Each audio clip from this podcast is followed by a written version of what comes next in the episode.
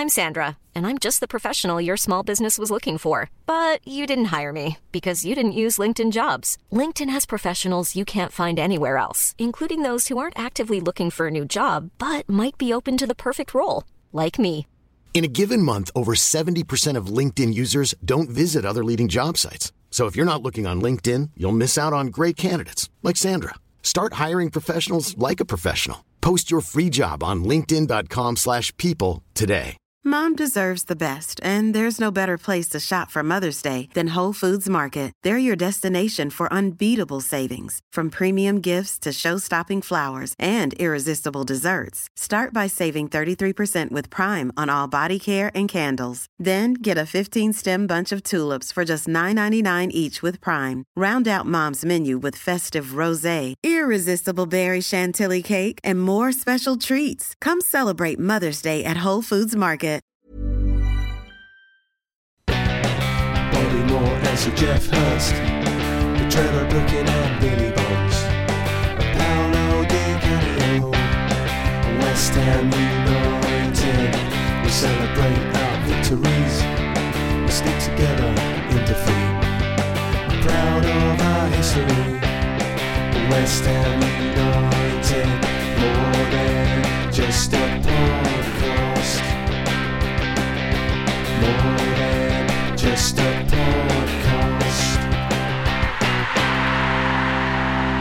Good afternoon, good evening, or good morning. This is more than just a podcast. It is Valentine's Day. Is there any Nigel here? No. He's an old romantic. He is romancing Sam, his wife. Believe it or not, there is romance in the old dog. Is there Canning Town Len? No. He's too famous now with his painting. He's fending off press inquiries, and he only really records with Nigel. He doesn't record with us. Is there John Bucci tonight? No, he's got stuck on the A3 in Surrey and said, nah, it's Valentine's. I've got to do something special for the missus. And no George either, because he's got two babies. And I said, well, you got time? And he went, well, I'm doing bath time, and I've got to do the other bath time, then I have my dinner, and by 9 o'clock I'm knackered. So who do we call on? You're scraping the bottom of the fucking barrel. Oh, well, actually, sure. Dave, before you, I asked Dale. Right? I asked Dale, and he was going out with his missus from West Ham Voice. I asked Dodzy, who's playing 5-a-side. I asked Ian Dale. And I asked your friend John. No, I didn't ask John. You're really trying to embarrass me. No, that's fine. That's not true. I didn't ask Ian Dale. I didn't ask John. You were my fifth choice. But you did ask Dodzy and Stell. I did ask Dodzy and Stell. Yeah, I don't blame you. Anyway, I'd have done the same thing if I were you. Anyway, it's our good old friend. He's a West Ham blogger on West Ham Till I Die. It's David Hautzig. You did it. I'm really proud of you. Bang. Unbelievable. How bang. Big.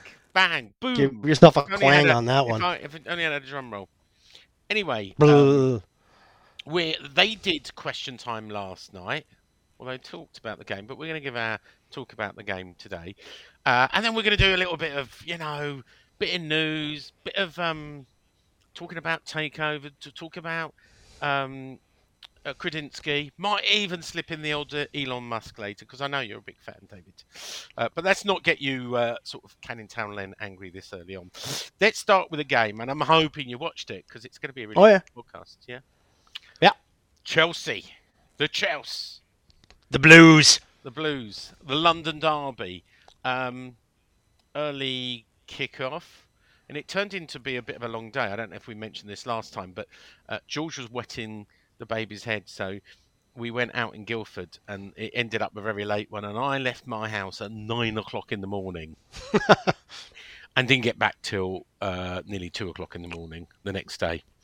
Good Lord. It was a long day. Ended up in Pop World, but that's another story. Let's start with the game. We won't. We'll come back to maybe talk about after the game about what went on afterwards, but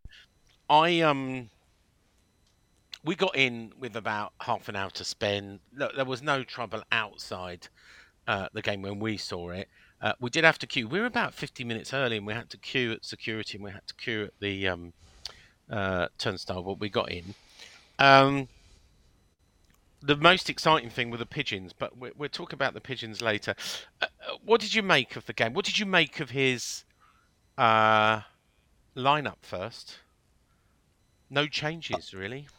Well, I'm Moyes out, as you know. I know. I'm very Moyes out, which I'm not happy about.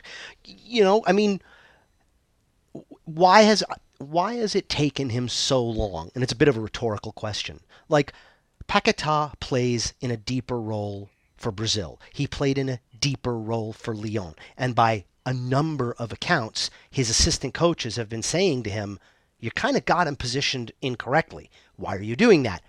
Wouldn't answer, kept it his way. A few games ago, starts playing him in a deeper role. Whose form improves. Emerson, he's not a natural fullback. He's better in the wing-back role. Finally lets him play in that position. Look at that. He plays better, right? I mean, it's just the level of stubbornness. So was I pleased to see that there were no changes? Yeah, but it also just, you know, pulling out a 50-pence word. Kara was, you know, one, he played it very close to the vest. He's going to be out for a few weeks. So, and there he is. Yes, he got that one wrong. Told in a hamstring 2-3 weeks. And yeah.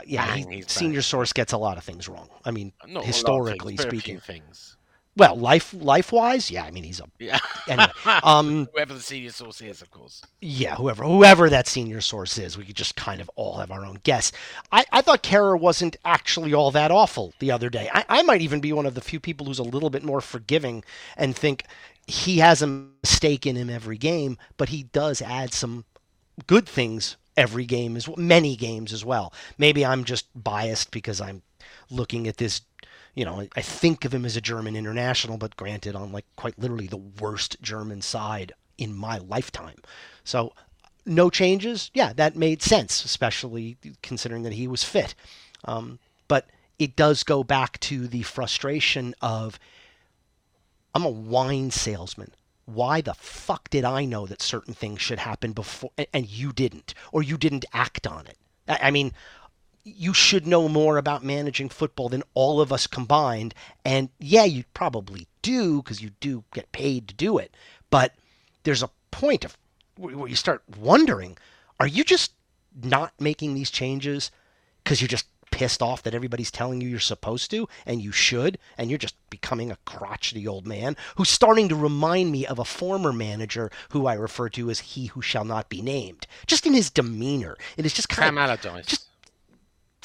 You said it, I didn't. But it's just reminding me of, like, every question he's just, like, combative about. Like, oh, I know, and you don't. Well, maybe, Dave, not so much anymore. Anyway, lineup, yeah, he should have gone with the same lineup, and he did, and okay. So let's talk about the game. So, obviously, we kick off, and not long after that, Paquetá, sorry. No, yeah, you got it right, Paquetá. But Quaker is what a lot of people call him. Paquetá. Right. Goes down shoulder after it, actually probably 10 minutes, tried to soldier on before he's replaced. Bit of a worry. I'm going to do some injury news later. You have to wait. But Souček comes on 14 minutes. Big loss, because I thought Paquetá was just starting to show a bit of form in his new position. Absolutely. In the position he should have been playing in from the moment we got him. But okay. So Souček comes in. Souček did all right for deputising for the rest of the game? Yes, he did. He probably had his most consistent, you know, in this case, 75 minutes of the league season so far. He's had some decent performances in the conference and in the cups, but as far as league performance goes, yeah, I thought he actually played better than I can remember him playing for some time. In the league. Any coincidence that 2 minutes later we conceded our first goal, our only goal, as it turned out? I think that was more coincidence than it being João Felix. I mean, João Felix. Did João Felix ever get linked with us once? Everybody's been linked with us at one point or another. It's true. I mean, everybody. That. Right, Chelsea goal. Probably, yeah. I mean, obviously, they spent 200. I don't know if I mentioned this, and I haven't got a clang, but I was on. I'm a regular Sunday night because I was on Talk Talk TV on Sunday night with Mark Saggers. And did I mention that? No, you didn't. And I'll send you the video. And I'm a regular on Sunday. And we talked about how Chelsea, I was on with a Chelsea blogger, and talked about how Chelsea had spent over £200 million in January and 107 on Fernandes, one player. But it didn't look like that. You know, they looked there for the taking. They looked like they had a lot of individual quality, but it wasn't quite coming together. But they scored a goal. They were first to score. And I sort of went, oh, here we go. This could. Of course you did. We're having a horrible year. We give up early goals and start slowly every week. If you saw that goal go in and you were still feeling, confident we're going to get back into us, then you would need to see a whole fucking team of psychiatrists, which we already know you should do. But no, this whole season has been about fear and relief and nothing else. Yeah. Remind me of the goal, though, because I It was a well-delivered free kick. They had tried the exact same play minutes earlier. First, he had a goal rolled. Felix had a goal ruled out for offside, didn't he? Yes, he did. Right decision. You saw better than me because you were. You saw it on TV, remember what I mean, they showed the VAR drew the line, and this time they seemed to draw the line in a way that said it was offside. So, yeah, but, you know, we all know how absurdly inconsistent this thing that was supposed to take away human error, and now VAR fuck-ups are being blamed on human error. You couldn't make it up if you tried. But I mean, it's Kafka-esque. He did score the second one. If I remember, it was a volley from... Yeah. No. Yeah, it was a volley. With an assist from Fernandes. They're the most expensive player in British transfer history. Right, and after Bowen had given up had been tackled and was hobbled a bit, so we were. Oh, now you remind me. Right, we were a bit shorthanded. We were shouting out. It was very quiet, by the way. Just while I remember, because I'll forget. Yeah. Chelsea were as quiet as Mises. And West Ham were a bit quiet. Yeah, we sung "Stick the Blue Flag Up Your Arse." I don't know if that came over the TV. Yes, we sang. No, but it's the one song times. I know really well. But beyond that, and we're singing Bubbles, we were quite quiet, and they were even quieter. It's the 12:30. I mean, it's the lunchtime kickoff. People just aren't into it. I mean, it's just anyway, it's all for television. You're right, because we called it that, and I could see David Moyes from my seat, and he was remonstrating with the referee about that very thing. You know, there was a foul on Bowen in the lead up to the goal, but they didn't go back to that, did they? No. I don't know if it was a foul either. I mean, I'm just saying he was... It looked like it. He got the ball. I mean, anyway, I don't... We talked about having the most excitement. I think... David, are you still there? Because I think I've lost you. We're going to have this a little bit. I didn't mention, but David, if you don't, even though I've never met David before and haven't worked out from his accent, David is American, and he's talking to us live from New York State, where they don't really have very good internet. And so... We may have lost him, but don't worry. I'll edit this out later. I'm just going to message him, and he should be back. David. Yeah, there you go. Yeah. I was just explaining to the listeners that the reason is you've got shit internet because you are American, if they hadn't worked it out or don't know you, and you do live in New York State, in the middle of nowhere, with shit internet. Yeah. Yeah. Yeah, you got it all right. Yeah. Yeah. Anyway, where were we? We were talking about... They scored, and I was saying, I do you know what? I'll tell you two stories. The first story is I then started watching the Pigeons, and I tweeted out that the Pigeons were in the Chelsea goal and hadn't moved for most of the first half, and that they were unlikely to be troubled that afternoon. There were about 11 pigeons, and I took some pictures of them. That's how boring the game was, and it aged really well because we scored. Scored. and it was who was it? Of course, Emerson, an ex Chelsea player in Emerson. Yeah, Yeah, on a really good. I mean, Bowen's flick was good. That was a crafty little play by him, and the delivery from Sofal was also good. Another player who is showing a little bit more form. Is it going to be too little, too late? You know, I'm a negativist. I'm always thinking the world's coming to an end when it comes to this fucking club. So yeah, I still think we're going to go down, but that's just me. Oh, do you? You're on your own there. I might be. Anyway, I'm trying to think. We didn't mention before, but he said afterwards, Declan Rice. I think I told you, Declan Rice had been woke up with a virus and was very sick, and it was a bit touch and go whether he was going to start. Yep. He had a late fitness test which he passed, but after the game, Moyes I'd heard about it, but Moyes let the cat out of the bag by saying, you know, he's very poorly. He didn't have his normal energy. You could see he wasn't his normal self. I'm glad he made it. Yeah, he looked okay that night. It was at the Brits Awarding, and it was going... Yeah, look at this. You know, it's a bit like, you know, I don't know if you have this in America, right? But if you don't go to school...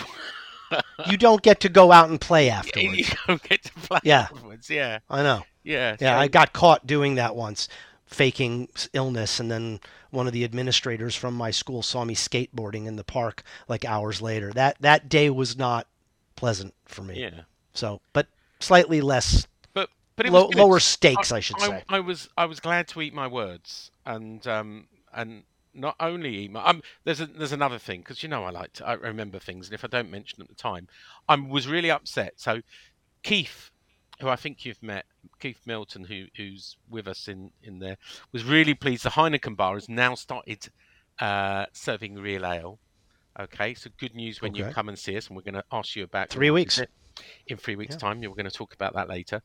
And the second thing that was really disappointing, salt beef bagel in the West Ham. Oh, yes. Really? It's gone.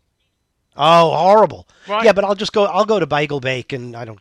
Fuck, I'm bagel, as Nigel would say. I said it. I said it correct. It was really nice, and it was in this little stand. And they've kept the stand, put a few stickers over it, and they're serving really crap pulled beef, barbecue beef... buns. Is that outside the ground? No, like it's inside. Because there was a bagel truck, I remember. I haven't been there for 3.5 years, but there was something outside the stadium several years ago. But whatever. Yeah. This is not a bagel. It's not a bagel. Podcast. But I tell you, the reason I was telling this story is my son, I'm going to tell this side of the story. My son asked me to buy a bottle of Prime. Now, I didn't actually know what Prime was, right? I know that it's been this sensation. I don't either. Well, nor did I. It's an energy drink, apparently by a famous rapper or something. Anyway, he said, half-time, he said, can you get me a bottle of Prime? I said, okay, how much is it? And he said, £4.50. I said, £4.50? He said, yeah, that's how much they charge for Coke anyway. Yeah. He said, but it's really nice. And I said, so I got him a bottle. I took the cap off. Of course you did. You bought a fucking Tesla. You can buy him a drink. I had a little sip of it. It tastes like squash. So, half time, I took a picture of it, right? Prime. Didn't know what it was. Took a picture of it on the pitch. Didn't say Prime. All I said was £4.50 for squash. ? Now, I know you've probably listened to the podcast already. How many views did that tweet have? Something absurdly high. I can't remember. I don't remember. 5 million. I listened, but 5 million. Yeah, it was something out of control. What is that? I remember they laughed at that. Yeah.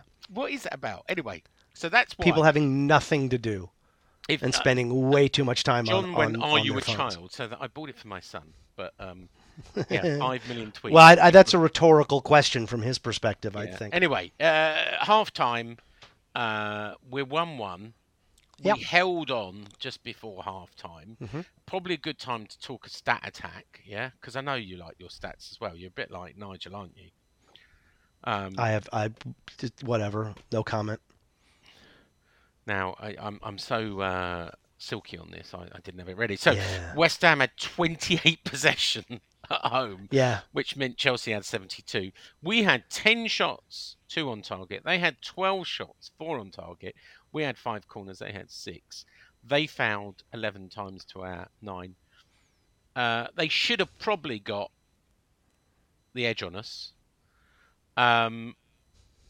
Second half, I thought we were holding on. And I was at that point praying for the point and going, we're not going to score another goal. We were lucky to score the first goal. Can we put our men behind the ball and hold on? And then we all know we did at the end. But I want to talk you through some of the substitutions. So Benrahma came off at 67, replaced by Flynn Downes. Benrahma not been in good form lately. Antonio came off on 67, replaced by Danny Ings. Did either of those two players made any impact to the game? No, and I don't again, you're not changing anything by doing that, particularly the second one. If you're pulling off Antonio and putting on Ings, again, he's giving this very clear message. I have one way to do things, and I will never change. I'm not altering. I don't even have a plan, A point one, let alone B. I don't think they changed much of all at all. He's just frustrating the hell out of me every time I watch. Just is. So it got worse. I mean, Benrahma, I would say, has had a few off games, but I'm not sure. I like Downes. I think Downes should be given more of a chance. I haven't seen enough from Ings yet, but 67 minutes. He's not been really given a really big run out, but I'm sure the goal will come. The biggest problem for me is Agger with an injury late on 18 minutes, holding his groin, right, and coming off with Ben Johnson coming in. Yeah, but even when you bring that up, Moyes has said that his plan for the season was predicated on Agger playing and being in that central defense. The fact that he has not been able to adjust from that injury that happened before the season even started, it's like I can't help it. I go back and I listen to Moron Grant. Oh, I was planning on everything around Thomas Hitzelsberger, and then he got injured in preseason, and he just kind of kept on with it's like cooking, saying I'm going to make roast beef for dinner, but all I've got is a loin of pork. You have to change what you do. Maybe people are going to be angry. I don't know. He's pissing me off every day. Right. Well, let's talk about the last two flashpoints of the game. Two more goals ruled out. So Souček comes on and scores the winner. And I really thought, we did celebrate the goal. There's no doubt about that because it was given on the pitch until it went to VAR. I mean, obviously, we don't get to see that, but we knew it must. They did think about it for a while. You probably could see it was offside quite quickly, but it has brought the game a bit. What was it? I mean, again, I've not seen a replay. I assume it wasn't marginal. He was offside, was he? He was, but I'm doing this now from memory. Was it? Was he interfering with play? That's it. Was someone else the person? He wasn't. And if I remember, I thought the way the line was drawn, it showed Rice's elbow, because he was leaning forward with his right arm, and his elbow was the thing that was about beyond the line. And as Nigel has said, and I agree, if you can't score with your elbow, why is your elbow being ahead of the line relevant? I mean, it is the rule. His eyebrow could be ahead of the line, and it would be offside. So by that letter by the laws of the game as they stand today, they ruled it offside. All right, well, let's talk about the 89th minute. And, you're holding on and you're going, oh, this is typical West Ham. And you think Chelsea have scored. Have a penalty, you mean? Sorry, a penalty. Sorry, it had been awarded a penalty. They haven't scored, you're right. Awarded a penalty. And it goes to VAR. And it seems... No, I don't think it did. Did it not? Well, go, I mean, it did, oh, no. I mean, if they looked at it at Stockley Park, fine, they might have, and they probably did. Actually, they did say they looked at it, but they didn't stop anything. It's not like they called a penalty and then it was reversed on VAR. Now, how did you see it? Because I heard Nigel talk about it last night, and that's not the reason the Premier League and the Referees Association have given why they didn't give it. It wasn't that it hit his knee first and then hit his hand. They actually gave another explanation, but I'd like to hear what you saw and what you thought. Well, the explanation, I believe, was that because he used his arm was in a natural position to brace the fall, correct? Fine. So I look at it this way. The next day, on Sunday, the PGMOL, right? Am I doing that right? Is that the five? Yeah. Okay. The PGMOL and Howard Webb, they put out a statement apologizing for the fuck-ups in the Brentford-Arsenal game and Brighton-Crystal Palace. They admitted it. We screwed up. Never a mention from them of anything that they have to say to Chelsea. Well, no, they did make a statement. So no, not about this one. Oh, they did. Yeah, no. So the next day they made a statement. About our game? About our game, yeah. They didn't report that here on the NBC broadcast. And funny enough, interestingly, the guy who runs it is an ex-West Ham, was the ex-head of media, and he went to PGML to be their head of media. I remember. I forget his name. You probably know his name. Of course you know his name. But so a statement got released saying it was a natural position. He was bracing it. It was the arm was closest. But here's the funny thing. Chelsea is still moaning it to this day, right? They have short memories. In November, and I published this. I did an article. Yeah, I saw that. Yeah? I know that. I forget who the player was. It was Chalobah. That's it. Against Newcastle. Exactly the same thing happened. Newcastle. No, not exactly the same thing. Because it wasn't a shot on goal. It was a cross into the box. Still again, semantics. It did hit his arm. I actually called, I'm friends with Neil Barnett, who used to be the on-pitch announcer at Stamford Bridge and still does radio from there, but for here, he's Chelsea all the way. I called him on Sunday, and I was waiting for him to, unload about that. Not a word. He didn't say a word about it. Neil Barnett. Okay. He's a good friend. I don't think he's worthy of a clang, but fine. He used to be on Chelsea TV, didn't he? Yeah, he was in charge of Chelsea TV, and he was their on-pitch announcer. Yeah. But I called him just because, one, I'm coming over, and I generally grab a meal with him, so I was just checking in about that, and he didn't say a word about it. Nothing. Yeah. I was expecting. I was all braced. I'm sitting down. I got my tea. I'm just, gritting my teeth. Come on, Neil. Give it to me. I'll give it right back. Not a word. So, Anyway, we held on, right? We held on. I stayed to the bitter end. It was a very nervous. My heart was going, and I kept on going, oh, can I go? And then my son's going, no, wait to the end. And I think, I haven't looked, I'm looking now. We stay 16th at the point. Yeah, right? 1 point. Yeah. As I said on the podcast, we only have to be the fourth shittest team this year. That's right. Right, and we're currently the fifth shittest team. Southampton lost again. One win in six. So did Bournemouth, and so did... no wins in the last six. Right. They're on 18. So did Everton. Everton lost. One win in six. They're on 18 points. Leeds lost again. Haven't won recently. They're on 19 points. And, of course, we're on 20. 3 points after 22 games. 3 points off Wolves and 4 points off Nottingham Forest and Leicester City, who beat Spurs. What's all that about? So they're coming along. Anyway, respect the point. We held on. We don't have any choice. But that wasn't the story, right? Outside of the pigeons, which, were quite entertaining, obviously the headline was grabbed with the fight. And we didn't know what was going on. We got some, we're in a WhatsApp group, aren't we, David, with a number of other West Ham people.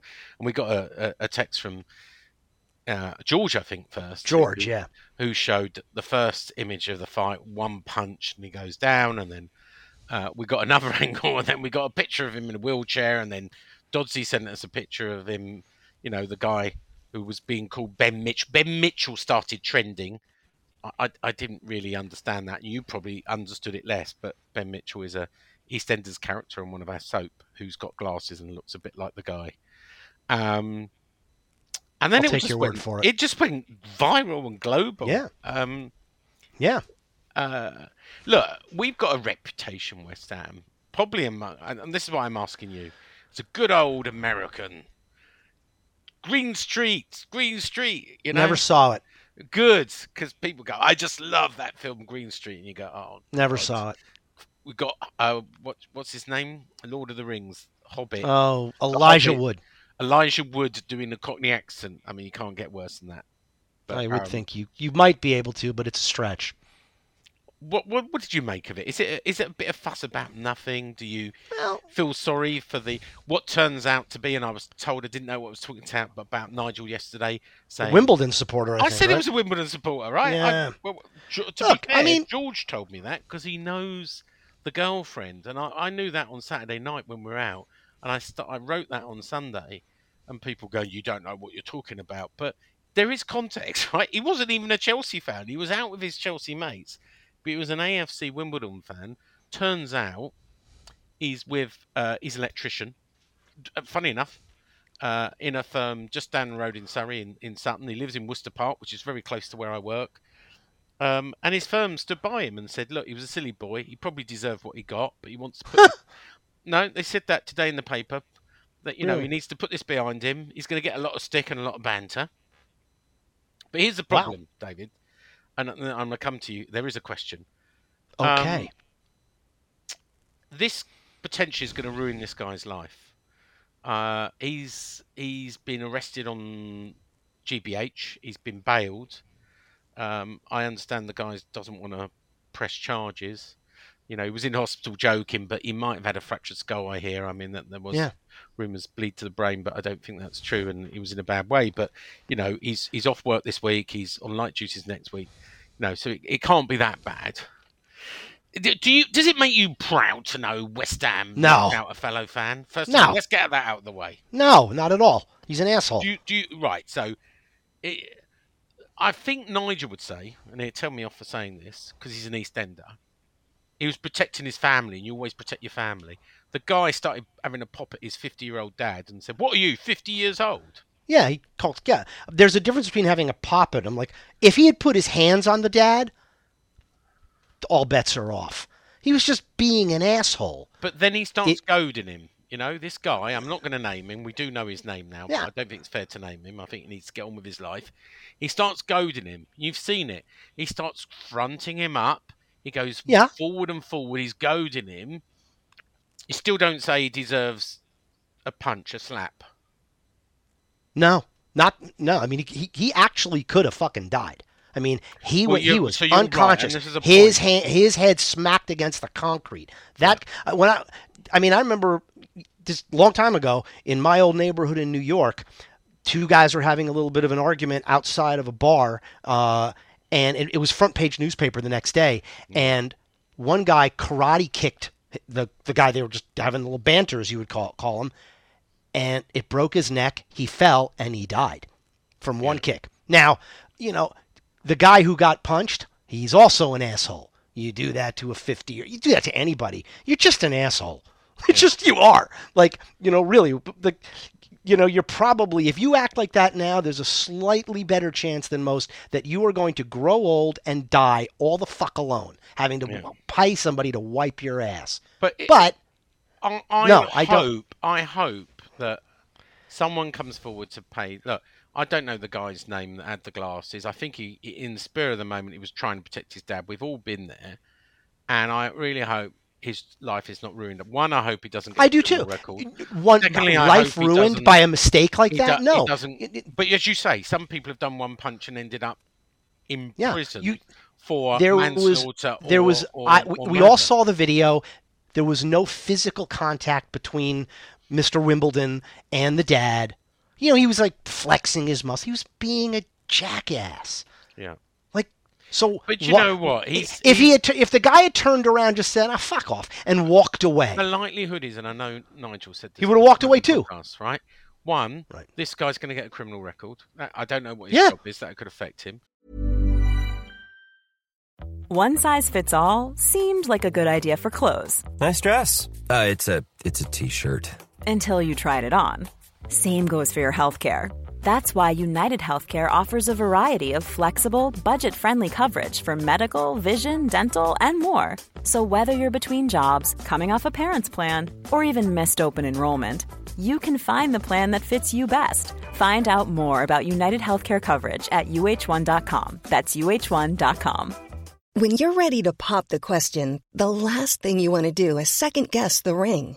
At BlueNile.com, you can design a one-of-a-kind ring with the ease and convenience of shopping online. Choose your diamond and setting. When you find the one, you'll get it delivered right to your door. Go to BlueNile.com and use promo code LISTEN to get $50 off your purchase of $500 or more. That's code LISTEN at BlueNile.com for $50 off your purchase.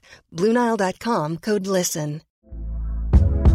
Hey there, it's Michelle Norris. I'm host of a podcast called Your Mama's Kitchen. When I travel, I'm usually looking for a way to find a taste of home when I'm not at home. And one of the things I love to do when I am at home is entertain. And Airbnb allows me to do that. When I was in California recently, I rented a house that had a great kitchen. And when we were sitting around the table, we're all thinking, we're in someone else's house. Someone could be in all of our homes as well. If you have a home, but you're not always at home, you have an Airbnb. Your home might be worth more than you think. Find out how much at airbnb.com/host. Two, he's likely to get a banning order from the courts. We'll ban him. I think Nigel said a 3-game ban. He meant a 3-year ban. A 3-year ban. Mm-hmm. Where he was banned. Red card. Banned from every football. Yeah. Home and away. Right? Yeah. If you've got a banning order.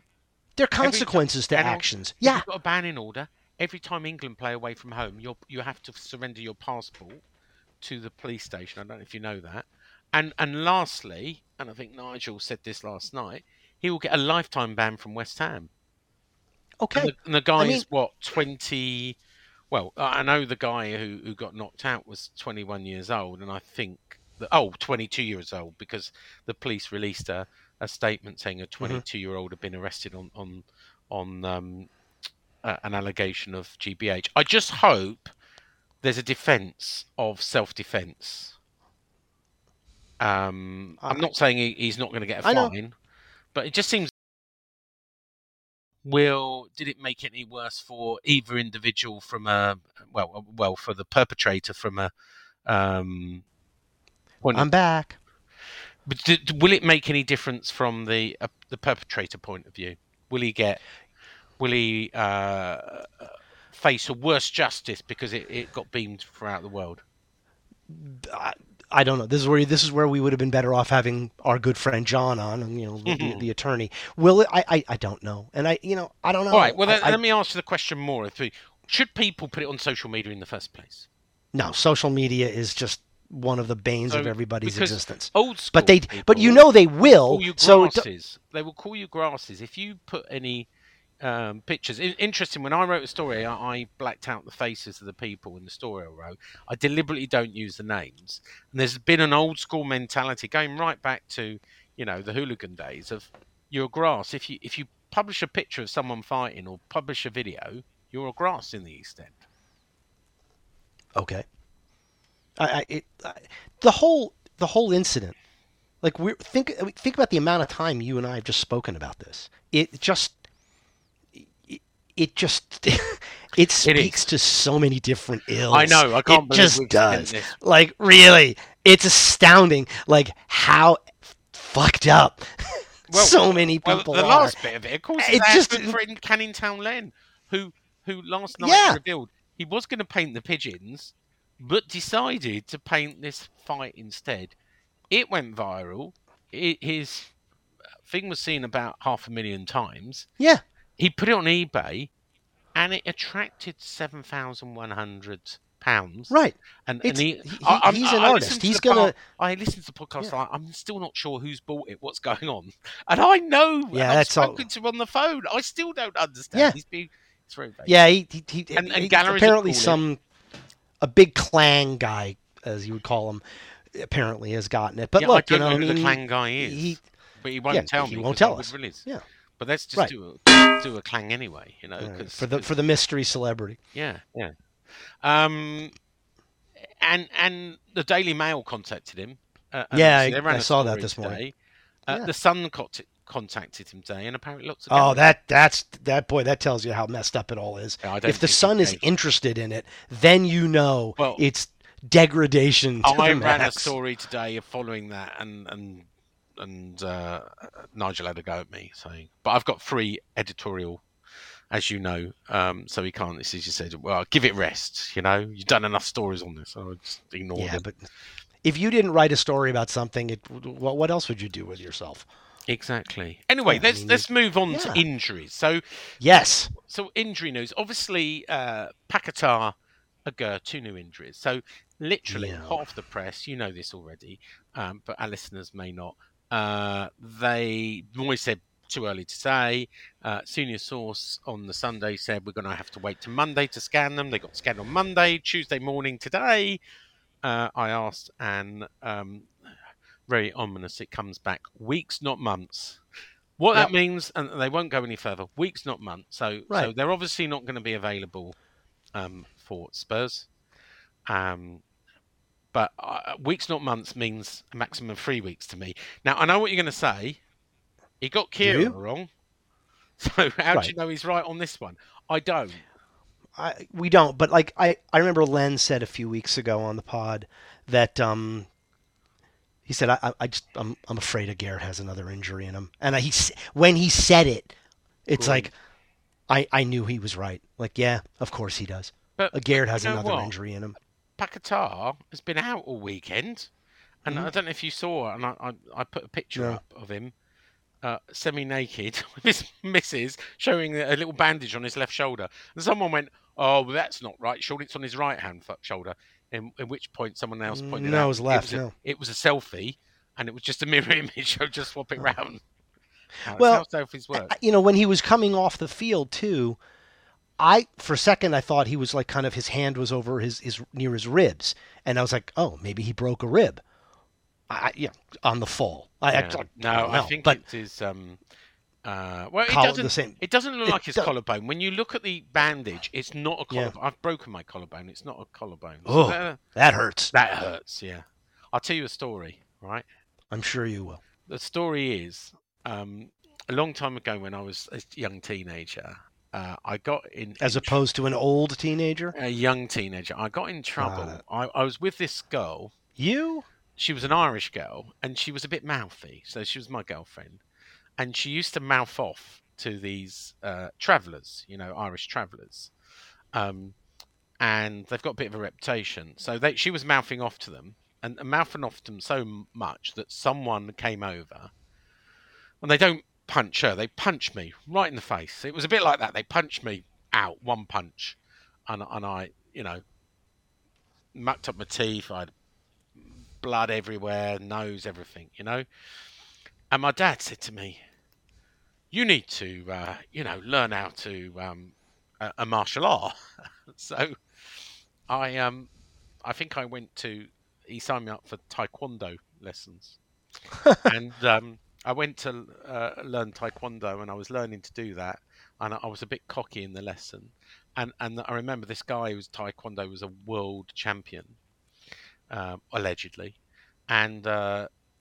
because I was talking his lesson, he went, right, I'm going to demonstrate on you. Anyway, he made this massive throw. He missed the mat, and I landed on the floor. Broke my collarbone. Oh! This is lesson number one, by the way. Broke my lesson and passed out, and he had to call an ambulance. And apparently, I was unconscious, but he was crying because he thought he killed me. True story. Anyway, it's not a Taekwondo. It's not a collarbone podcast. It's not a collarbone podcast. Or a Taekwondo podcast. No, it's not. Anyway, so that's Agger and Paquetá. Cornet. Yeah. Cornet, back in France, right?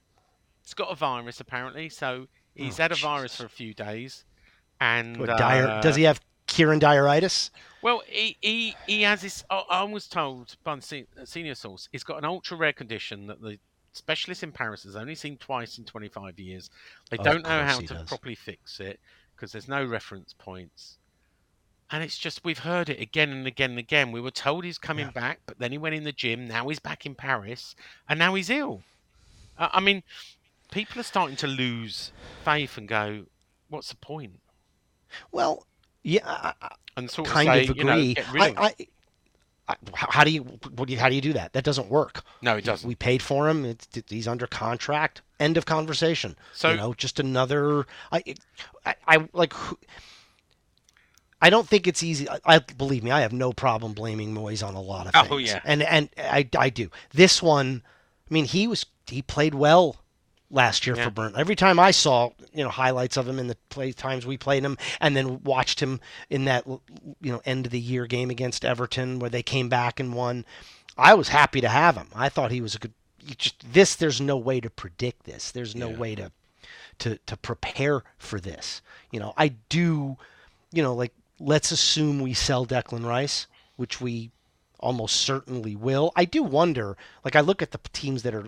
I know it's kind of going off on a tangent. Like Arsenal. Well, Arsenal have Partey. They have Jorginho. Yeah. But big sides have lots of players in every position. While you were on Rice, I don't get this. Look, I know people that know him because he's from my local area, right? He was born in Kingston, where John was born, right? I work and play around Kingston. I know people. His brothers used to drink in the pub in fun enough, Worcester Park down from where I work. They don't anymore. He's got a house just off Banstead in this little village. His girlfriend comes from Chesington, where me, John, and George, etc., all grew up. So look, lots of people know him, and his dad, obviously, his agent. But at the end of the day, his dad's going trying to do the best for his son. I get that, and so are his brothers. But at the end of the day, this is we've got an agreement with Arsenal. It's absolute bullshit. Of course it is. We know tapping up goes on. And I'm sure he is pitching him out to everyone who listened, but there's no agreement. He goes to the highest bidder. I'm sorry, but that's the way it goes. He doesn't get a choice. He goes to the highest bidder. Then he's got to agree personal terms. But West Ham are not going to agree a pre-contract with Arsenal. It don't happen like that. If there was a pre-contract. And you can't. You can't do that domestically. You're not allowed. Well, a pre-contract is just a gentleman's agreement. It means nothing whatsoever. Mm-hmm. So people who say it's a done deal, he's going to Arsenal, Real Madrid wouldn't even, talk to him because they know he's going to Arsenal. Mm-hmm. Bollocks. Bollocks. Yeah. Anyway, hopefully his virus doesn't get worse. Funny enough, after he's done the... suddenly he feels ill again after he's done the Brits. Oh, no, I don't know that. Scamacca. Scamacca's actually been back in Italy. I don't know if you know this, but he's been having these platelet injections in Rome. Very nice. But he flew back yesterday and posted a picture on Instagram back in his garden in England with the sun shining. And he's supposed to be training again either tomorrow, Wednesday, or Thursday. I don't think he's going to be fit after all that time out to play against Spurs. One would say... Antonio's doing all right. We've got Ings back up, so no hurry, but it will be good to have him back. And finally, two more. Cresswell, I know he's not playing. He's injured. He's apparently been out for almost a week with a virus. What viruses are going around? Is it COVID or is it... What? Anyway. And I don't know. Maybe they should wear masks playing the game. And finally, probably the biggest one is Kurt Zouma. And, he posted a picture of him in one of those boots, right? In an air compression boot. Lovely. And people went, his knee's bad again. But apparently, look, he tore his quads. But apparently that air compression boot, I read up on the manufacturer's website, it does help circulation. It does help recovery. It does help mobility. So one would think. But look, if he's still wearing a boot, he ain't ready to start training again yet.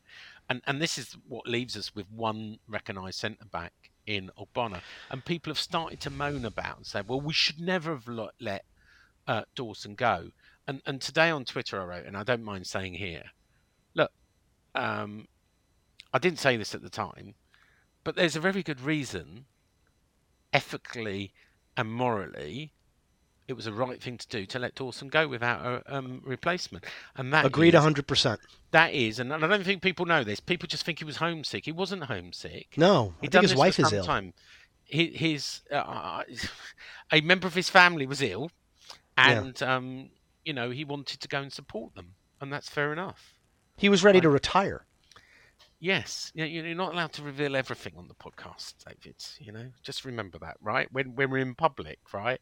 I know we've only got 8 listeners, but we don't reveal how sausages are made. I think you said that on the pod. I did. You're right. I did say that part on the pod, that he was ready to retire. Fuck, Jesus.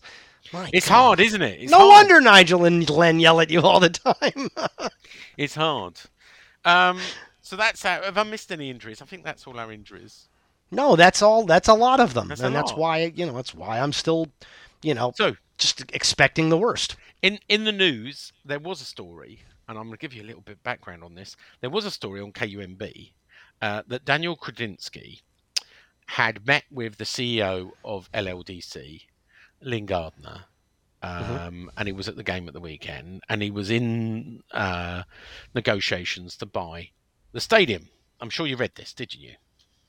Yeah. It's all nonsense, I believe, right? Well, here comes the problem, right? So, look, I'll be honest, right? I did reach out to several senior sources, including one Karen Brady, right? I do occasionally... Brady out. I knew you were going to say that. So I did speak to Karen, and she said, look, he wasn't in the box. He wasn't at the game. He's not even in this country at the moment. And it's absolutely nonsense. I mean, a few other people went a bit further. I didn't, in my article, I try not to sling mud to other people, so I didn't even mention KUMB. I just said a report. I know in other reports they mentioned it, because I don't, we all get things wrong time to time. But, of course, what people will say, and I will be open-minded here, because I know what side you're on this, well, they would tell you that, Sean. Right? Mm-hmm. They would tell you that. They're not going to tell you the truth. So it'll be quite easy to check. He wasn't in the director's box. Well, they would tell you that. Well, I'm sure other people will be able to corroborate that. He's not in the country. Well, that must be work out whether that's true or not as well. He's never met with LLDC or Lynn Gardner. Well, I can do a freedom of information, by the way. If people are really calling me a liar out on that, I can do a freedom of information. So we've all been told nonsense, right? And X has run that, and I've run that, and Hugh and Clarence Hugh have run it. But there's more to this story, right? This is a bit of an exclusive that meets the eye. Oh. And the story is, we'll look at whether this comes out from the podcast, right? So, because I've never mentioned this anywhere else. Do you have any music for newscasting music, like some kind of take on the BBC theme? The truth is, the LLDC and Lynn Gardner do want to speak with Daniel Křetínský. About taking over the stadium? Well, or about anything? About anything. And what they're trying to do is we want to meet the new shareholder. And of course, that's not the way things done. They've never met David Sullivan. They never met David Goldwyn, who was alive. They never met Trip Smith. Why do they want to meet Daniel Křetínský? Because he's a good business person, and well, let me tell you this, right? I think it's a bit disrespectful. One, they need to go through the proper... to be fair, and there is a bit of this, it's like Karen Brady going, I don't want to talk to you, Lynn. I want to talk to the London Mayor. Or even David Sullivan going, don't want to talk to any of the people. I want to talk to the London Mayor. I want to talk to your boss's boss. It's just... My understanding is, although they do want to speak to Daniel Křetínský, it hasn't happened. He treats, and I've been told this by a number of people, he treats West Ham as an investment at arm's length. Right. He doesn't come very often, right? And I've been told by people in the know that when something big happens and they make an announcement, and they've got figures or they're going to do something, they just, just send it to the email or our press office. He treats it, he's got 50 investments in 50 different companies, including Royal Mail, including Sainsbury's, including Macy's, including Foot Locker, including Le Monde, and I could go on, Metro and EPH, which is the big, and the gas EU stream or whatever. He treats it at arm's length as a business. It's part of his portfolio. Yeah, and it's part of his portfolio, and it's very much a business relationship. He's not in it for the football. He doesn't have an emotional experience. He doesn't feel he needs to come to every game, and he's rarely there. And so, it's interesting how that story got to KUMB. I do believe my source is saying, he wasn't there that weekend. He's not in the country. They've never met. I do believe that. But I feel that someone's planting a story because I'm aware they do want to meet with a particular shareholder. But let's remember, he's a 27% shareholder. There's a 38% shareholder. They've never wanted to meet him. There's a 25% shareholder in the Gold family. They've never asked to meet them. There's an 8% shareholder in Trip Smith. They've never asked to meet them. It's just a bit strange. Okay, all the shareholders you've just mentioned, who has the highest net worth? Well, obviously, it's just answer the question. Who has the highest net worth? On paper, Daniel Křetínský, although on cash, in assets, yeah? Asset rich. Yeah.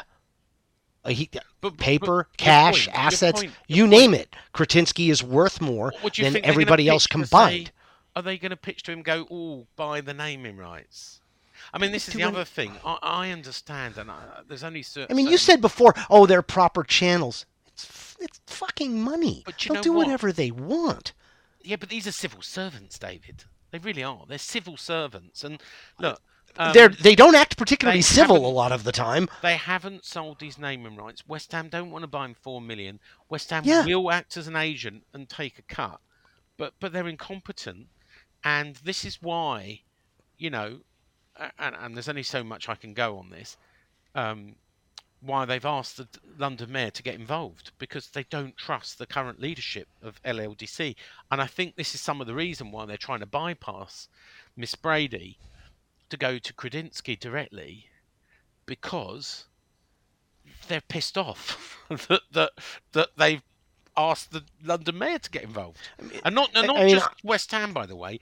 I'm just a pedestrian listening to all this, because, it's obviously way beyond my pay grade and knowledge base. Like if you were doing this with, I'm sure somebody like Nigel has done his own reading and has his own opinions and understands how a lot of the insides work, and he would be tearing you to shreds just because that's what he's been put on this earth to do. I'm going to leave it there, otherwise I'm going to say something I forget.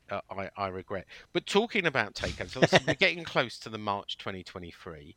Now David Gold's passed away, that there's sort of inheritance tax restrictions, which means his family would have to pay up to 40% tax if they sold the shares. So that's not going to happen. But there's been, this Qatari thing has raised its head again. I'm not sure if you've seen the news where... Well, I've seen there for Manchester United, not for us. Well, no, we're talking about Manchester United, but the Qataris have been mentioned. And the basis of it is they've bought up most of the land around the London Stadium. Okay. Well, they did that after the Olympics, actually. And if you look at the Qataris, right...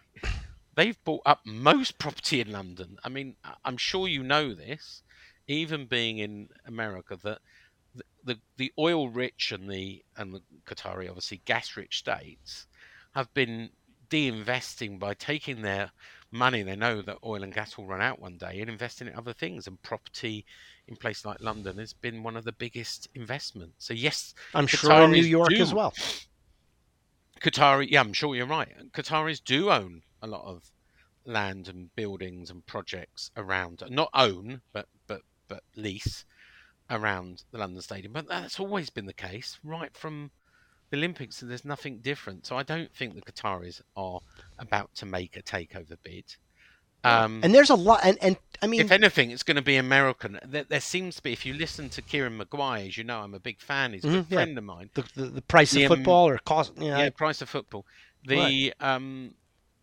The Americans are getting interested in Premier League football, and it becomes the latest sort of... Getting? Are you kidding me? Well, it's been... Did you hear I'm sure I sent it to you, the old Todd Bowley. We're all over it.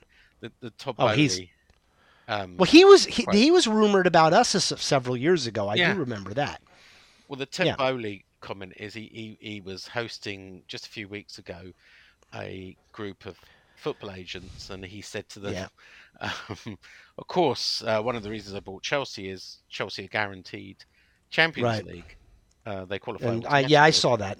And the agents went, no, that's not true, Todd. And he went, oh, yes, it is. It is. And he went and checked and said, oh, well, yes, it's not true, but we do qualify most years. And it's just shocking that someone of his... you could spend £2 billion on a club and not know that. Yeah, I mean, he just... if that's true, we don't know if it is. Is he from New York, by any chance? No idea. No, I think he's from California. I think he's L.A. Is it? No, he's not. I did look him up, actually. Illinois or something like that. Oh, okay. That tells you. Well, I mean, he's based in LA, is what I meant. I don't know where he lives. He is based in LA. So let's talk about. Right, I'm trying to keep the blood pressure down.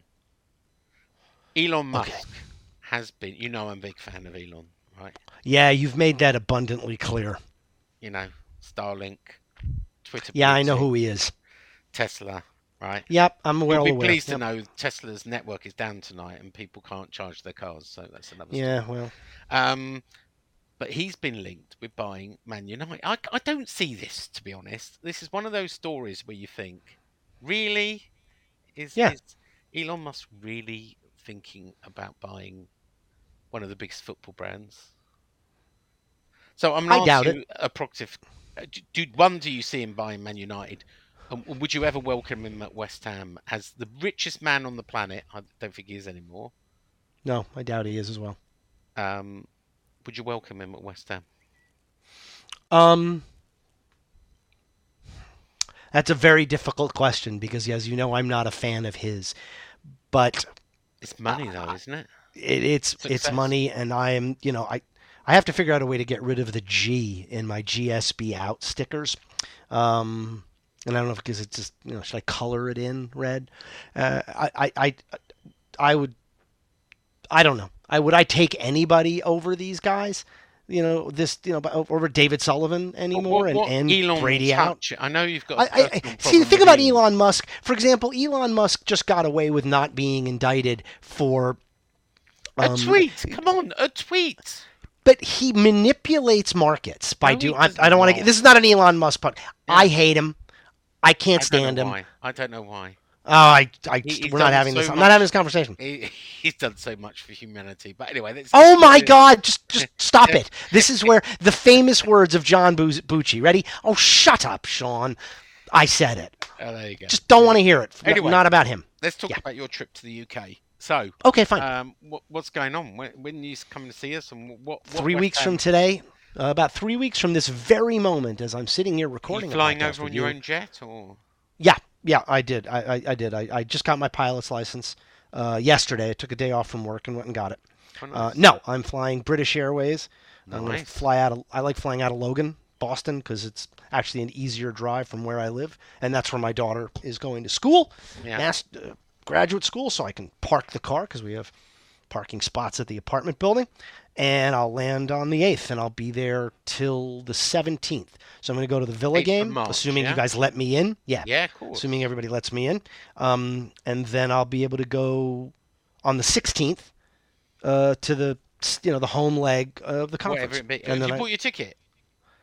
Actually, I have a feeling I'm getting it sorted out, which is why I haven't bought it yet. But with so many tickets available, you're going to sit up there with. I don't. You know what? Clang.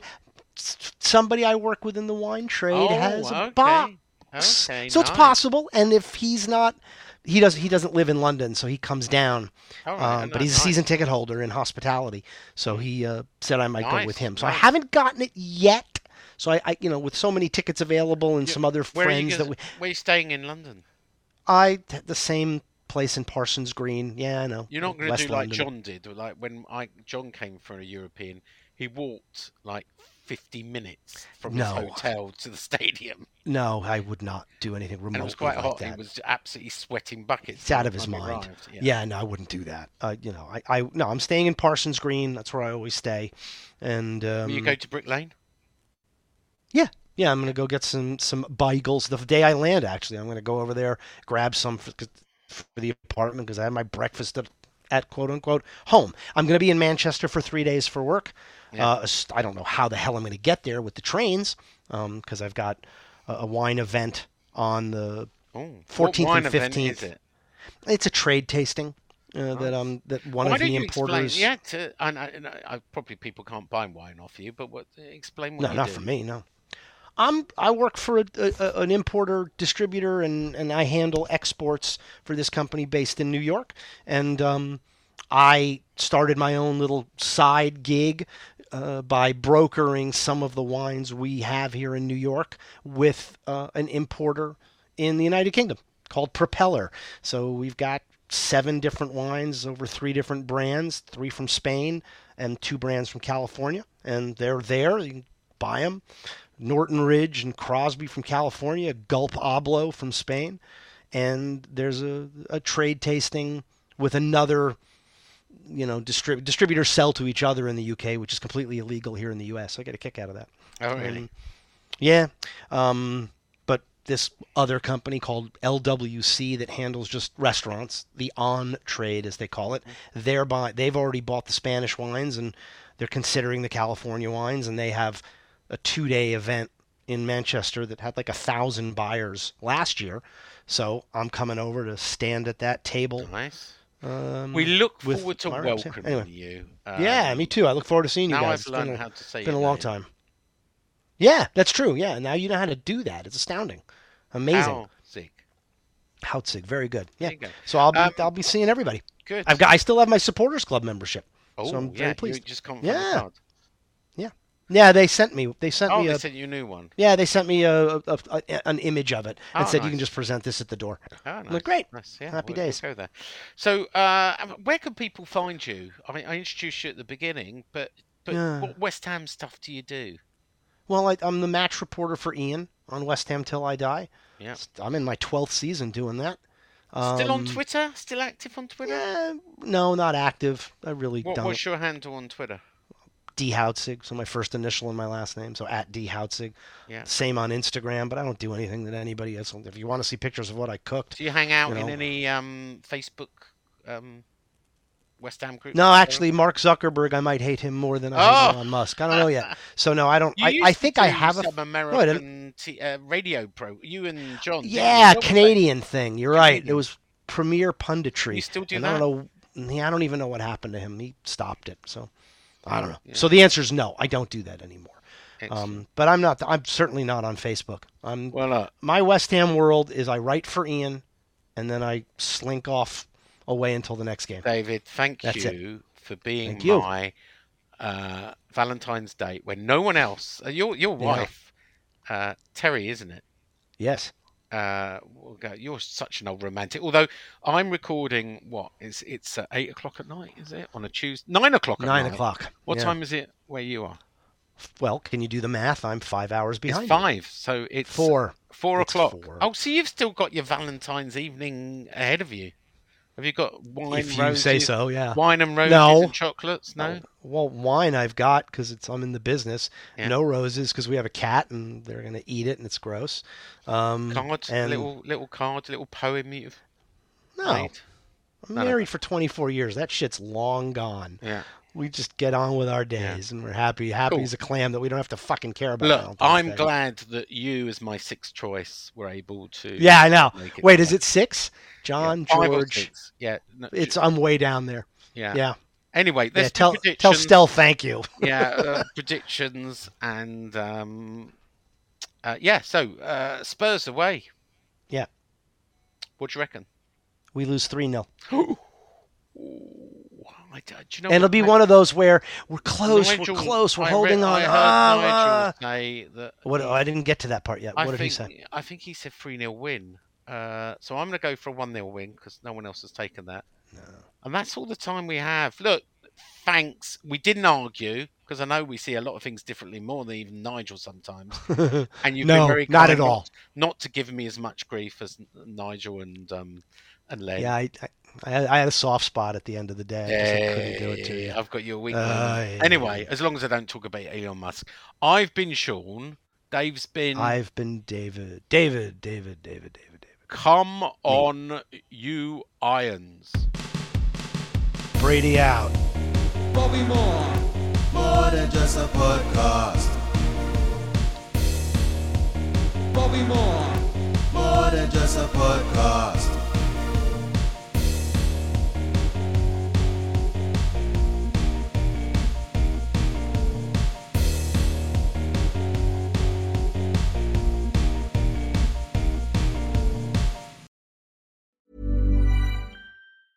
Mom deserves the best, and there's no better place to shop for Mother's Day than Whole Foods Market. They're your destination for unbeatable savings, from premium gifts to show-stopping flowers and irresistible desserts. Start by saving 33% with Prime on all body care and candles. Then get a 15-stem bunch of tulips for just $9.99 each with Prime. Round out Mom's menu with festive rosé, irresistible berry chantilly cake, and more special treats. Come celebrate Mother's Day at Whole Foods Market. Mom deserves the best, and there's no better place to shop for Mother's Day than Whole Foods Market. They're your destination for unbeatable savings, from premium gifts to show-stopping flowers and irresistible desserts. Start by saving 33% with Prime on all body care and candles. Then get a 15-stem bunch of tulips for just $9.99 each with Prime. Round out Mom's menu with festive rosé, irresistible berry chantilly cake, and more special treats. Come celebrate Mother's Day at Whole Foods Market.